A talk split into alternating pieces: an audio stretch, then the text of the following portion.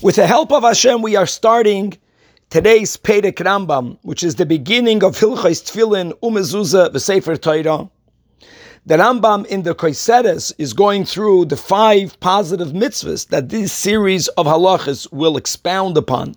And the third one is, Gimel, is Likvoya Mezuzah Bepischei Hashayarim. To affix a mezuzah at the entrances of our gates. Now, the Rambam Meduyak uses the words likvoya to affix, because indeed the mitzvah is to affix the mezuzah. Actually, when we make the bracha, this is incorporated in the text of the bracha, right? To affix. However, points out that Rebbe that the Rambam in his Sefer HaMitzvahs writes regarding the mitzvah of mezuzah. Now listen to the words la asois mezuzah. To make the mezuzah, not to affix the mezuzah.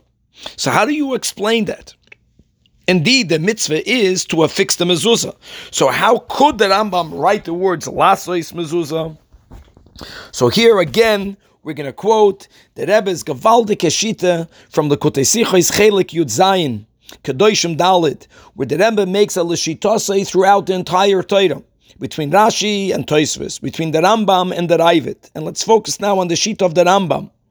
That even when a mitzvah, like all mitzvahs, is focusing on a certain activity, but if that activity, as is normally the case, demands a preparatory activity, a hechsher mitzvah, in order for the mitzvah to be able to be done, then the chashivus of the mitzvah is carried over to that step that is needed prior to the mitzvah itself.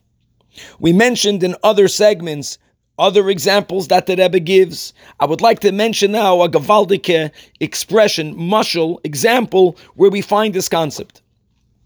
In the Holy Beis Hamikdash, when it comes to the Iker Avoida in the Beis Hamikdash, which is the Avoida of offering karbanos, the Avoida of bringing a korban is comprised of four steps, which is the act of shechting, number two, the act of receiving the blood in a special keli, number three, when needed, the act of taking the blood towards the Mizbeach, and then finally, the fourth and the final one is the act of either sprinkling or pouring the blood on the Mizbeach.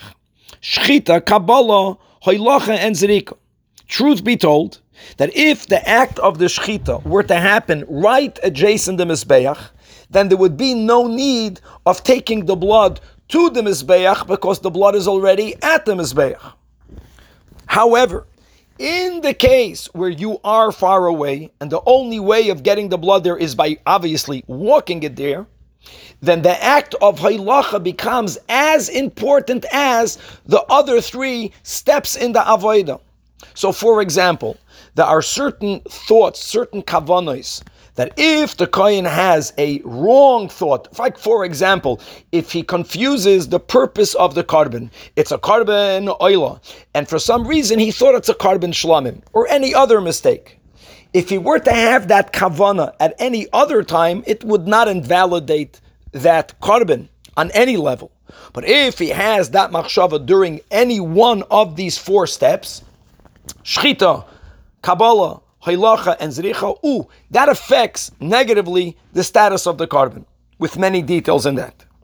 Now, truth be told again, Hoilacha need not be a step.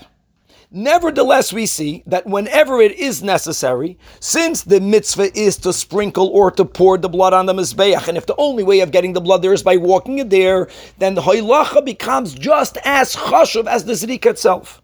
So coming back here to the mezuzah, the Rambam l'shitasa, yes, the mitzvah is to affix it. Here in Sefer Hayad in the in the in the the Rambam writes likvaya in the Nusach Habracha likvaya. But since the only way to have a mezuzah to affix is by making a mezuzah, so the Rambam, according to his opinion, could and therefore he does include even the making of the mezuzah as part of the mitzvah of mezuzah.